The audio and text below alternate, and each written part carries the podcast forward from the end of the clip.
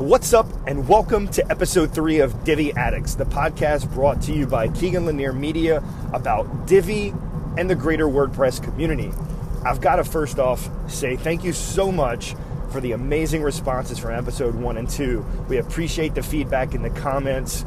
We hope that you'll continue flooding those into us so that we can continue to make this thing as best as we possibly can. So, in today's episode, we're answering a very important question, and that's why Divi? And there's a lot of lot of different responses to that question. Uh, why Divi for the freelance agency? Well, the main reason is because consistency and they continue to evolve the product, especially on the, the visual builder side. They have, you know, Elegant Themes has done an amazing job of continuing to update and make the product just that much better. And I don't mean once a quarter, couple times a year. I'm talking weekly, bi-weekly. You know, it's um, it's a pretty intense uh, update cycle that they're on, and it means a lot to myself as someone who went all in and got the lifetime supply or lifetime subscription to uh, Divi and Elegant Themes in general. To me, it was money well spent, and it allows me to create great systems, like we talked about in episode one, uh, good support systems for clients. So for me, it was a no-brainer as an agency.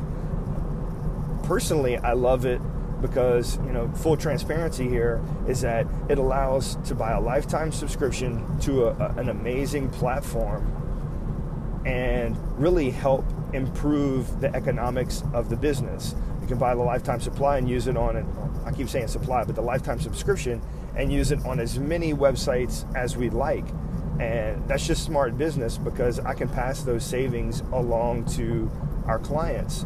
You know in the old days it would pass directly pass the, the cost of the, the theme or the license for each website onto the client.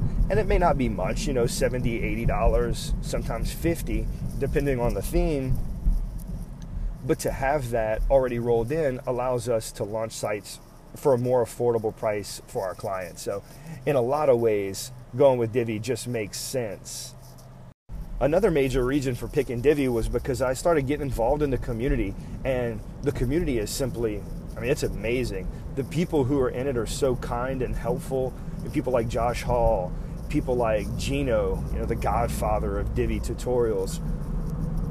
It's just really impressive what they give back to the community and the way that everyone who's involved in Divi just does such a great job of lifting other people up, helping them with their code, answering questions when people get hung up.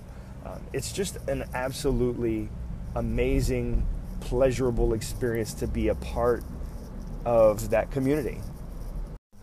And that kind of gives the rundown on why Divi, from a business and a personal standpoint, there's just the amazing community, the continued value that Elegant Themes brings into the platform.